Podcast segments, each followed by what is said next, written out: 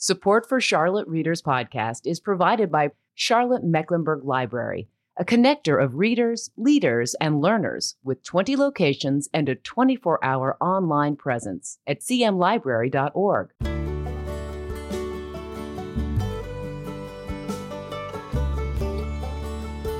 Hey, listeners, welcome to this fall 2021 edition of Charlotte Readers Podcast, where authors give voice to the written words, part of the Queen City Podcast Network and the Authors on the Air Global Radio Network.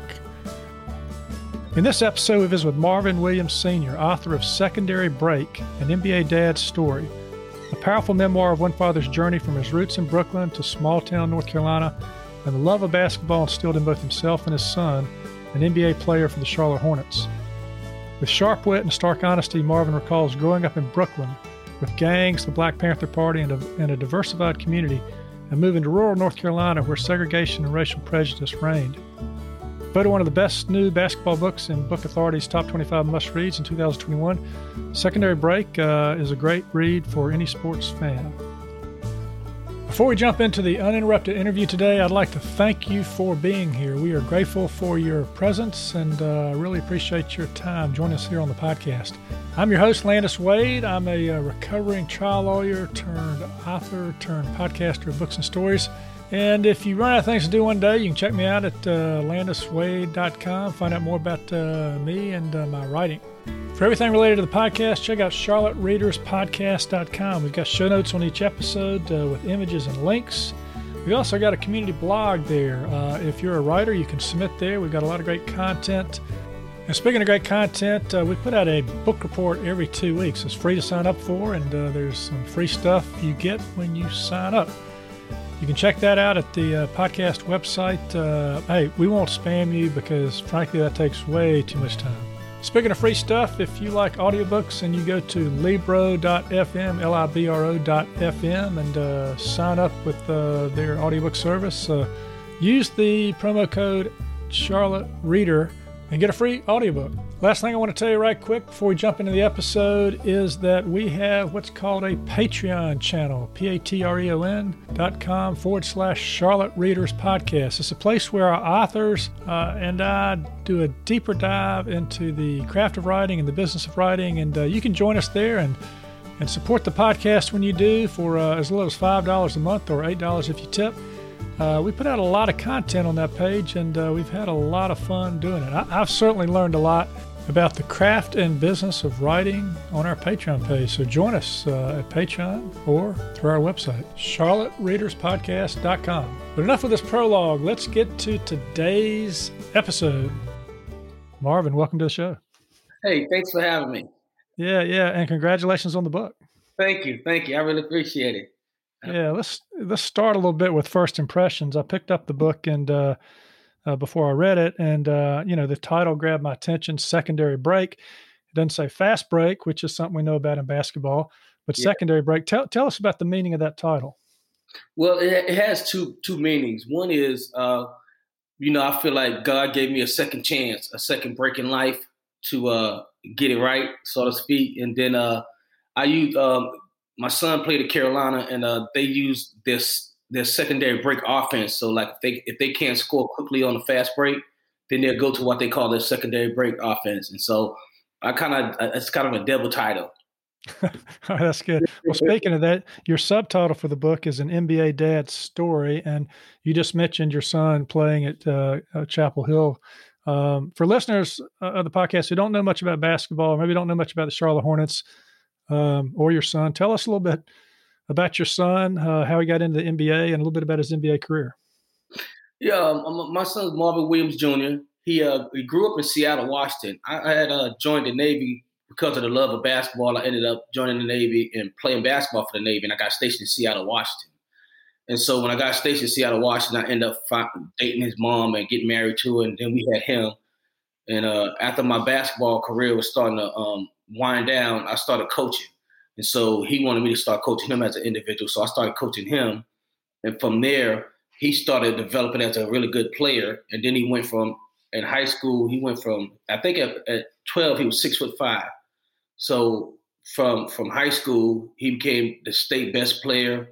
then he blew up to be one of the top ten players in the nation, and uh, then he got all these scholarship offers, and he eventually settled on um, Carolina, University of North Carolina, in 2005, and uh, he went there, won a national championship. And after that, uh, he, he, was the second pick in the 2005 NBA draft. And so I, I, um, I helped manage his career for the um, past 15, 16 years. Yeah, now these were all aspirations that uh, you had. We're going to talk a little bit about your basketball uh, journey, uh, but you didn't make it to the NBA. And uh, so, how does it feel, you know, for you not to make it, but for your son to do what he did?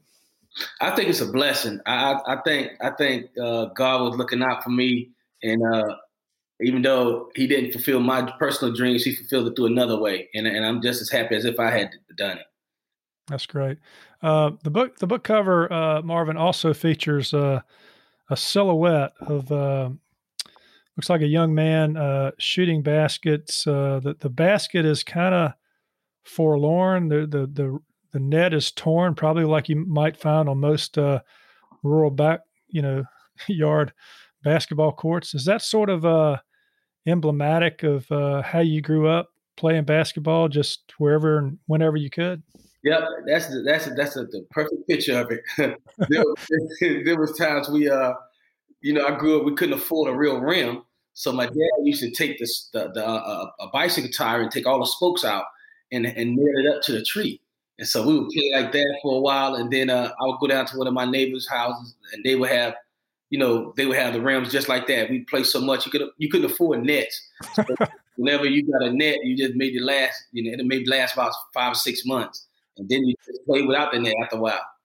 Yeah, that's, that's true. I can, I can remember playing without the net sometimes. It throws your perception off a little bit. Yeah, you, get, yeah, you, yeah. You get, you get used to it.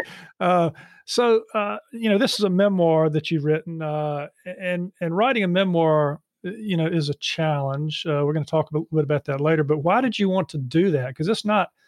Some would say it's not even e- as easy as just going in the backyard and shooting ba- baskets. It's it's it's something you'd never done before. Talk about why you wanted to do that. Uh, yeah, it's something I've never done before, and uh, there was a couple of reasons. I think for me, uh, I had gotten to the point in my life. I had my um my pastor that we had in uh, Bishop who passed away, uh, and I mentioned him in the book. He had been on me. He he felt like Marv. I followed you since you was 19 years old, and I've watched your, your, your life and your career, and I think you have a story here that you should tell um, to inspire other people. And so I gave that some thought. And so finally one day I was sitting out back and uh, looking around and, and feeling and, and, giving thanks to God for all the blessings that I had, thinking about where I come from and where I'm at now. And so I decided to write the book. Mm, that's great. Just decided to do it, huh? Mm-hmm. uh, okay. Well, uh, you do mention, uh, you know, the uh, the bishop in the front of your book. You you mm-hmm. dedicate the book in memory of him. Um, before we dive into the book, a couple of items of interest. I noticed you're a Navy veteran. Yeah. Um, why the Navy, and what did you learn through that journey in your life? Uh, I tell you, I was I was playing basketball one day in, at home, and, and I had a few scholarship offers, but I wasn't I wasn't really committed and ready to go to college. But my dad and my mom was always taking me on these visits, and my dad got frustrated because we went so many visits, and I didn't make a decision. So he told me, "Hey man, you got to do something." So I um, I went shooting one day, and Michael Jordan's brother Larry Jordan was out there. And we was talking and shooting. He said, "Hey man, you know." you know, you get paid to play basketball in the Navy. I said, really? He said, yeah. And, you know, I wanted to help my mom, uh, you know, find some way to help my mom financially. So I said, I, will join. So I joined. And uh, when I joined, uh, they found out once I got on the ship and got myself, you know, organized and met people that uh, I could play basketball. So we organized a ship's basketball team. So how is it playing basketball on a ship? it seems to me like it's very difficult. you be out there because they roll. They they have a big open deck with um on the inside of the ship as well as on the outside, and so they roll the uh, baskets out. But when the ship turns or tilts, it's all over, man. Did you ever have any basketballs go over the side? Oh yeah, we had a few of them. Yeah. that's that's pretty interesting. Uh, so what what what did you learn from that experience being in the Navy? I learned that um, I learned how to grow up. I learned um, boot camp. Boot camp back then was a little tougher than what it is now. Uh, I learned discipline. I learned that uh, just getting through boot camp back in those days uh, taught you the ability to say, okay, if I can get through boot camp as tough as it is, I can get through anything. So it, it taught me it taught me self confidence. It taught me discipline, and uh, and it, it, helped me stay focused on goals. Mm, that's good. Now you mentioned something else uh, before we get into the book. Members of the Fathers and Men of Professional Basketball Players organization. Tell us what that organization is and its purpose. Well, um, it, it, it, started. Um, it's a, it's about a, a, bunch of dads, NBA dads, who uh, what we do is we let people know that you know because the media portrays um, um, black athletes specifically as most of the time it's always their mom. There's no dads in the picture when when really there is. A lot of these dads uh, that are in our organization, which is headed by our president is Chris Paul, um, Charles Paul Senior, Chris Paul's dad. Um, it's headed by him and our goal is to let people know that uh, you know, dad, there these kids do have dads, and then we also our goal is to go to communities where there's where there's not a lot of dads in the household and try to figure out how we can get them guys back in the household, or how we can help financially with some of these families who don't have um, dads in the house. So we travel all over the country. Before COVID, we was traveling all over the country doing things, taking kids shopping, uh, and doing all kinds of events. Um, we did the Tom Joyner um, his cruise. We did that event. We did uh we, we donated a lot of money to charity and, and to education. Hmm, that's great. Um, now you've also coached basketball. Uh, your bio says for thirty plus years. Um, you know, having read the book, I sort of saw that you had kind of a a love hate love relationship with basketball. Uh, you know, what what made you stick with coaching for thirty plus years? Well, I, I realized that I enjoyed it, and, and actually, it was funny because you're right. I, um, I had those moments like when I when I didn't get when I quit and didn't get get to the league. I said, well, I'm I'm just not gonna mess with it basketball at all anymore. But my girlfriend at that time taught me into coaching, and then coaching girls was was so much fun. And it, and uh, we would do it during the regular high school season, and then during the summer, we would have a what we call an AAU traveling team. And so we would travel all over the country during the summer with the girls basketball team, competing all over the world, all over the country. And I, yeah, I, I, didn't I didn't coach on your level, but I coached our girls uh, church basketball team from the time they were six until they graduated high school. And I can tell you, having coached boys in baseball and football, uh, the girls seem to want to work together, you know, yeah, yeah. And, and, and they, you know, they really do have a good time playing together where sometimes, you know, the boys, some of them try to take over and do different things and be the star. But I found that the girls, you know, that's team, team basketball, you know? Right. Right. Yeah. Yeah. yeah. yeah. Yeah. And they, and they, and the thing about them, I learned uh, uh dealing with them is if they, if they love you, they'll walk through a wall for you. Guys, yeah. on the other hand, they not kidding. And, you know, girls is we, but guys is me. You know, exactly. Uh, yeah, I, I kind of noticed that too. All right, well, look, uh, let's do this. Uh, we're gonna have an author reading in just a minute. Before we do that, uh, uh, your book starts out when you're a young boy. You're living in Brooklyn, New York. Um, let's talk about that setting for a minute uh, and how it was to grow up in Brooklyn.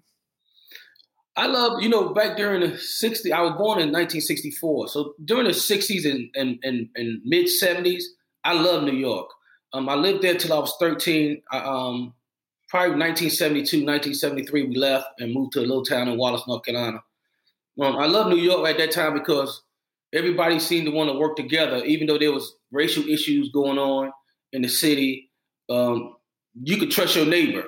So uh, I remember when I was a kid, we used to get fresh milk from the truck, and they would put it out on your stoop, and nobody would mess with it. But nowadays, you couldn't do that. You know? I, I, also I also noticed that you said during that time that uh, everybody in the neighborhood was a parent, whether they were your parent or not. Absolutely, yes, yeah. yes. If you acted up and, and, one of your neighbors saw you, they got permission from your parents to give you business. yeah, they got permission yeah. to give you business. You, so yeah. they, you got to teach you how to behave. Yeah, that's good. Yeah. Um, all right, well, let's do this. Uh, we do this on Charlotte Readers podcast. Uh, we have the author read a part of the uh, book. This is from early in the book. I asked you to read this because there's a there's a piece of it I enjoy, and I want to talk to you about it after you finish. So, uh, uh, whenever you're ready, uh, you're talking about living on Legion Street. Is that in Brooklyn? Yeah, Brooklyn, okay. New York. Yeah. Okay, so so that sets the setting of where we are. And how old were you at this time? I was probably ten. Okay. All right. Well, anytime you're ready, take it away. Okay. Living on Legion Street was a time where everyone was allowed to be in everyone else's business because it helped everyone stay safe. If a kid was in the middle of the street acting a fool, any neighborhood parent could come on and pull them by the ear and pop them with the switch. And then they took the kid to their parents or grandparents to report what they did. Every kid on the block knew if a neighbor witnessed them being bad out in the street and brought them to their family, the punishment they had coming from the family would be twice as, the, as bad. They would get their ass beat once because they did something bad, and the second time because they embarrassed the family. Kids knew they were better off being good or at least acting that way. The community embraced each other, protected each other, watched out for each other, because typically everyone was in the same or similar situation. Families with working or trying to work parents just trying to survive. For the better or the worse, some of the best lessons of my life were hand in hand with the hardness. The community was real back then. Every Sunday, like clockwork, the whole family would come out together on the stoop like a family reunion.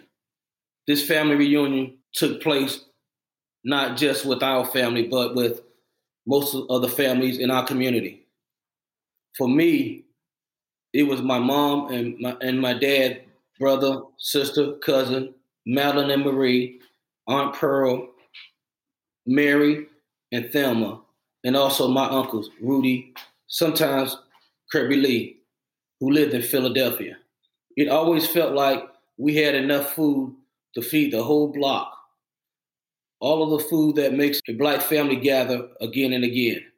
Macaroni and cheese, ham, greens, baked beans, cornbread, and more, all cooked in perfection with every, every cake and pie imaginable available as well. What I like to uh, remember is the great pigeon wars. See, every building or most of them had open rooftops, and most rooftops had a pigeon coop. Flying pigeons became our our thing, something to make our dad proud. It worked like this: my father would go and buy us, say, half a dozen homing pigeons. We'd keep keep them in the um, coop for a while to get them used to us and and their um, coop. The key here was the color. Our coop would be painted a bright blue. A building two streets away might have one bright red inside and out. The birds would then associate their color to their home flock. Then this is where it, it got fun because you would keep an eye out for when your neighbor let his birds out to fly. We would jump up and let out our flock when herds got close and, and let the birds mix, then whistle for them to come back. If your birds were smarter than theirs, then they, they'd pull the whole mixed flock back to your coop. And suddenly you've got all the birds, or you lost them. All too smarter birds in a sharper whistle. That's, that sounds fun. Um, you know, I've seen that, uh, but I didn't. I've never talked to anybody that actually experienced it. So you actually you did actually engaged in this. You'd have these little contests and put the birds up and try to call them back. Yeah, so so it's it's kind of like what Mike Tyson. You, you, you hear people talk about Mike Tyson a lot, raising birds. Um, my neighbor, see, I had a I had a built a box like a, they call it a pigeon coop, and I would paint mine. I would get the pigeons and paint them, paint it blue, and then I would buy the pigeons, uh, paint it blue inside and out, and put the pigeons in there for maybe six weeks, and so they'll get used to the color blue, and after six weeks, you take them out and let them sit on top of the, um, your pigeon coop, and they'll see blue again. And so they eventually they get so comfortable being that's their home. So when uh, my neighbor would fly his birds, I would fly mine, and if mine got mixed up with his and they came back to my house, then I got to keep the birds. And the birds were expensive back then.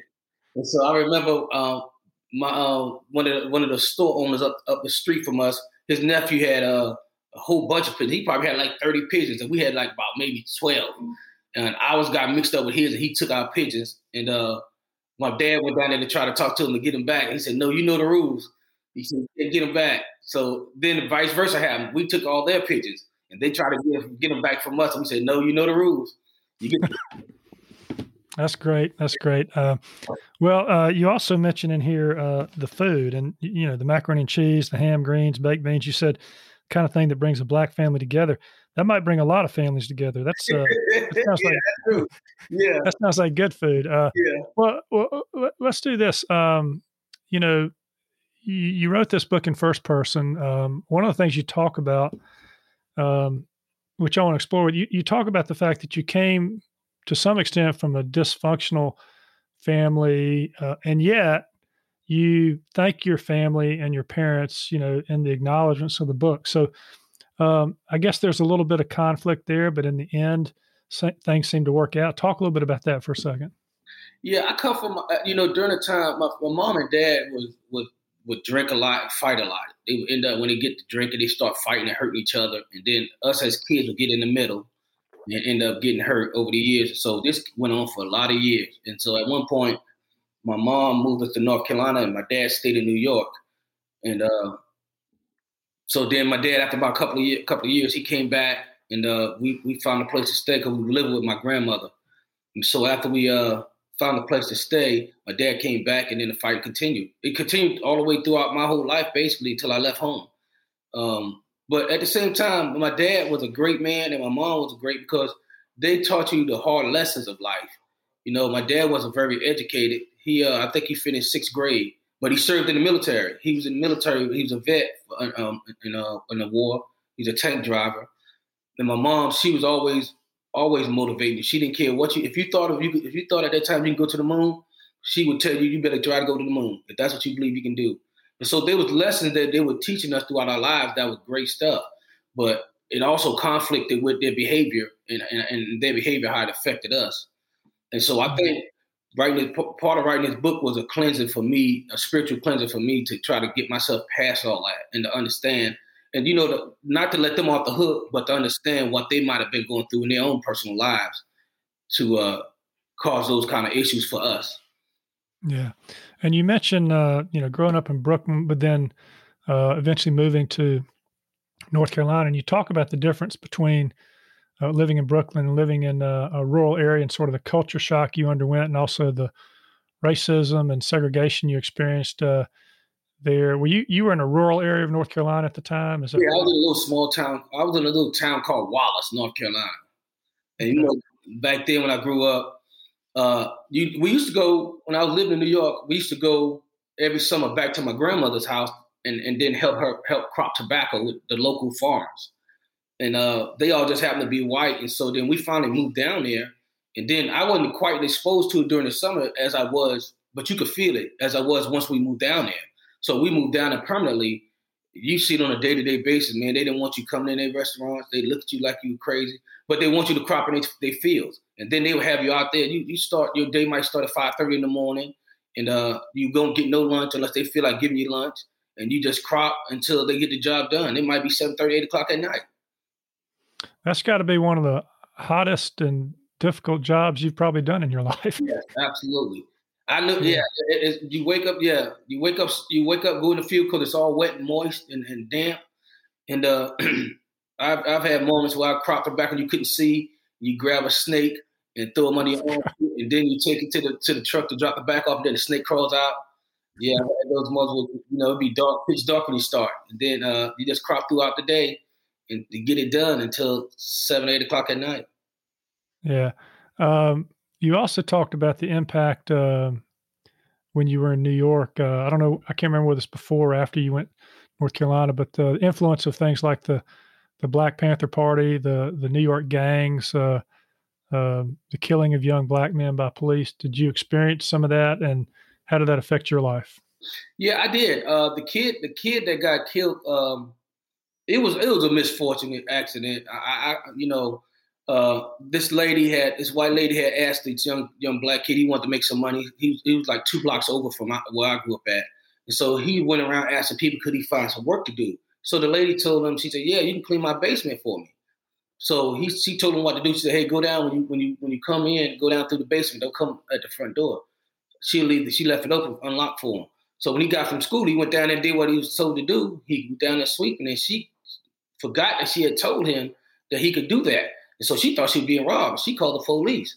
And so then the police came, and uh, before they could even ask what the kid's doing, they seen him. They thought he had a gun or something. They shot him and killed him. And so they tried to sweep it under the rug and like like it was an accident. Don't worry about it. Move on. But the lady, she I guess her conscience got the best of it. She turned herself in and she told him that that uh she had made a mistake and uh, that she felt sorry for get, killing the kid. The Black Panther was one of I think sometimes America portrays those guys as as, as, as terrorists, which I if you grew up with them and understood what their purpose was, it wasn't never terrorism. What those guys did for black people back when I was coming up was they provided us, you know, there's fam, there was families that, you know, when the only time a kid got to eat was when they went to school, you know? And so when it when when school was out and you had the long summers, those guys organized it so that every person, every block, you could go and get you three meals still every day while you was out uh, as a kid. And so we love, I love, I love New York City, and I love the Black Panthers for all the stuff that they did, and they all, they also, you know, stuck up for us when there was injustice, and I really appreciated that growing up in that at that time. Yeah, well, you did have a lot of varied experiences uh, growing up, and uh, you know, you went through uh, several relationships and that kind of thing. And yeah. Uh, so, so what kind of place are you in now? I mean, are you, are you, are you settled and got your, your mind right and all that stuff? Or? Yeah, I'm settled. I'm settled now. Yeah, I, am at the age now. I have to be settled. You know, you know, when I was going through the different phases, I was, I was a little youngster then.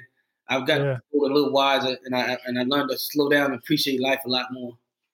When did your son finally tell you, Dad, I got this basketball thing. I don't need any more advice about how to how to play basketball? Never. Never? No, I've always coached him. Even when he was in the NBA, he, t- he would tell his coaches, "No, y'all can't touch my shot. I let my dad come in and do it." And so me and him would get up. We get up early in the morning before practice and spend a couple hours shooting, and I'll tweak his shot, or he would uh, he, we would work late at night after a game or something. That's great. That's great. He's always he's always been a great student. He's been a great person. He's always trusted me and relied on me, and I appreciate that a lot.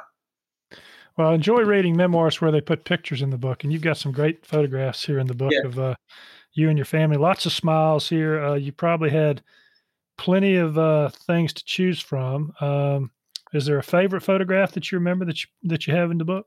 Um, in terms of for my family, I um, there's I mean I've had some great moments. I think one of the moments I, I've enjoyed in the book was in chapter 14 where I, I, brought a group of kids out of New York um, I brought a group of kids out of New York to uh, play in my AAU boys team down here in Charlotte, and then we ended up winning a national championship.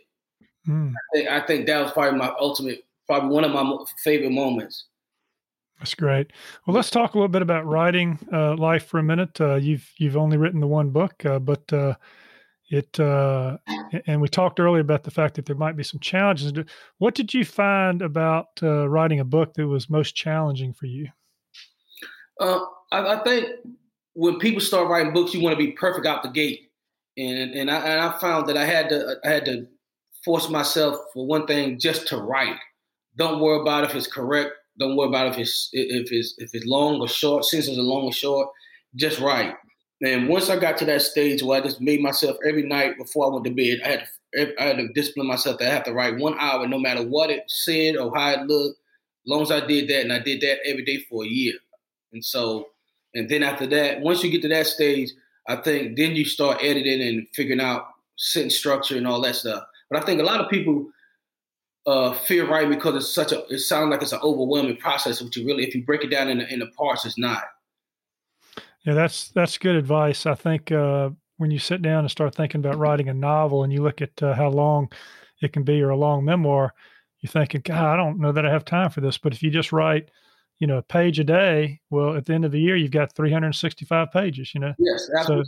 So, you know, and, uh, and it sounds like, were you disciplined in meeting that hour every, every day? Yes. Yeah. I, I, I enjoy, I look forward to it.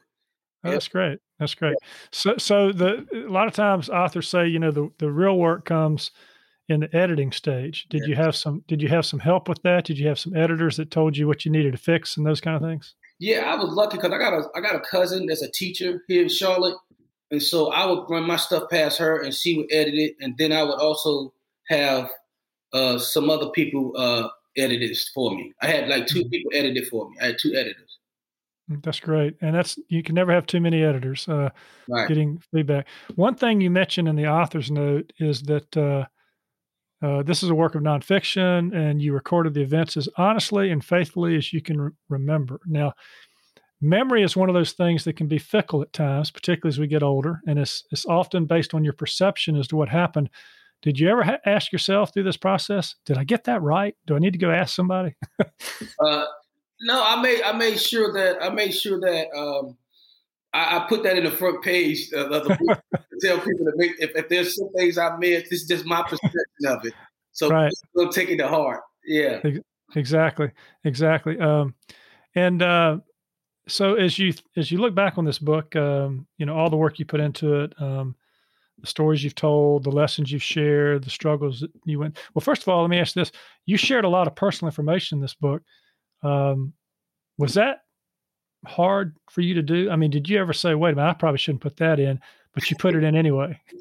well, yeah, the, the, yeah, I, I caught some backlash for that. I, I caught some backlash from the family for that, but that that's how you know. Again, that was how I felt during those periods in my life.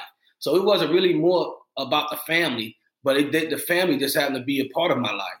So I really was expressing how I was feeling as a during those moments in my life. So yeah, it was mm-hmm. hard. It was, it was, it was my, my one friend. He says, "Man, that was kind of a raw, a raw book he wrote," but I, I, felt like I had to get it out there.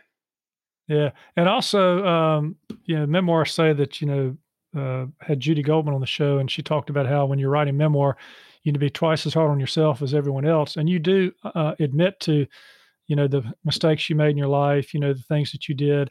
Uh, looking back, and you've got more clarity now. So at least you didn't pull back on yourself, and uh, when you went through that process. Um, now that you're done with the book and looking back, um, what do you hope people who read this book take away from what you've written? Well, there's, uh, there's, a couple of things. I'm hoping one that inspires people to say, okay, I, am in a tough environment, but this guy got out and he he became successful, so maybe I can too. That that would be the first thing to inspire somebody, and it, um, the second thing would be to help people to understand the uh, as parents the things that you do, how it affects your kids later down in life. So mm-hmm. I would hope that a parent would read it and understand the process. Okay, this kid violence or, or anger isn't good, or drinking isn't good, um, because it'll affect my behavior will affect um, my kids um, like down the road. So yeah. that's that's another thing I hope it it, it, uh, it does.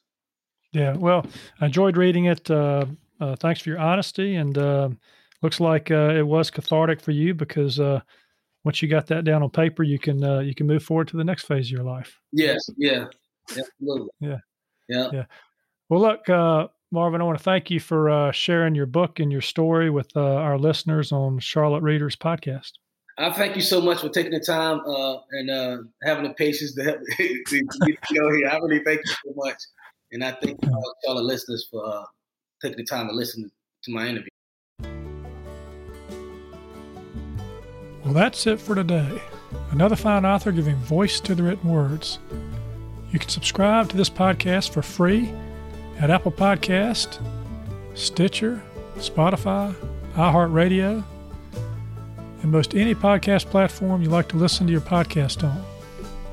If you like what we're doing, please consider leaving a short written review on Apple Podcasts or the podcast platform of your choice, because when you do, our authors' voices travel much farther and wider in podcast land.